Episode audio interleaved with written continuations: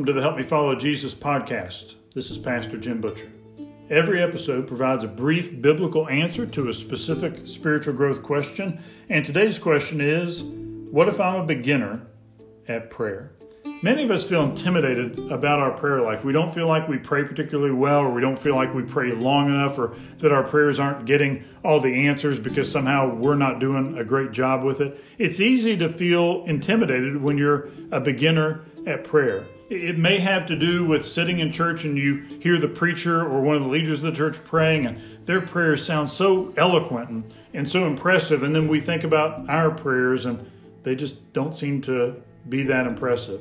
We may have a friend who casually mentions that, well, they prayed for a half hour this morning, and we think about our own prayer life and know that it was just two or three or four minutes that we prayed, and then we were done. Or maybe we know somebody who seems to get a lot of answers to prayer, and then we look at our prayer life and we're not sure that we're up to that level yet. And for any of those reasons, or for other reasons, we can look at our prayer life, and as a beginner at prayer, we can feel intimidated. And especially when we think about the fact that um, many people will say, well, you know, prayer is just as natural as breathing, it should come to you easily.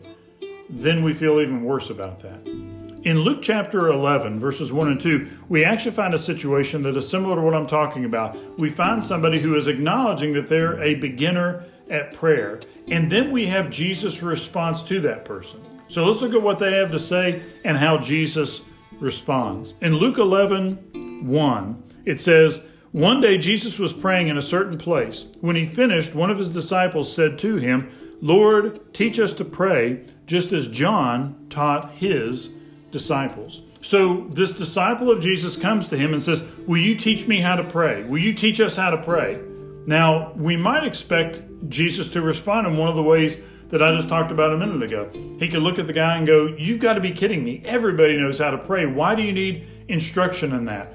Or he could have said, Surely by this point in listening to me pray, you've already got everything figured out. Why do you need me to teach you about this? There could have been any number of caustic responses that Jesus gave to that person because they were asking for something so basic to be taught to them.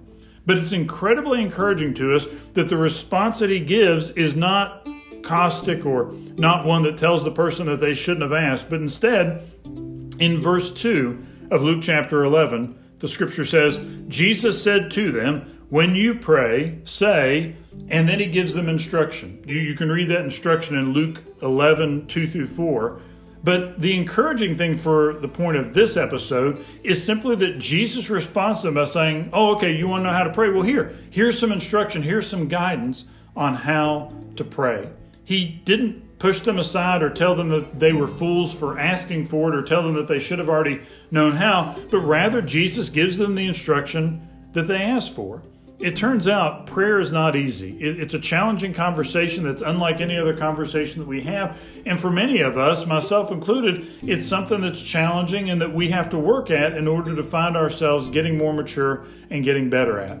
And so if you're a beginner at prayer, there are other podcast episodes that will uh, allow you to get specific instruction on different aspects of prayer, and I encourage you to go and listen to those. But for this episode, the one thing that I want to encourage you is this Jesus was asked by somebody who was a beginner at prayer to be taught about prayer, and Jesus did not dismiss that person. And he didn't put down that person, but rather he gave that person practical teaching so that they could become better at prayer. If you're a beginner at prayer, Jesus doesn't look at that and say, Come on, you've got to get better. You're terrible at this. But rather, He invites us to get better so that we can have that deeper prayer life. But He knows that we start where we are and then we have to grow from there. If you're a beginner at prayer, be encouraged that as Jesus responded to this person, He, inspo- he responded with words of encouragement.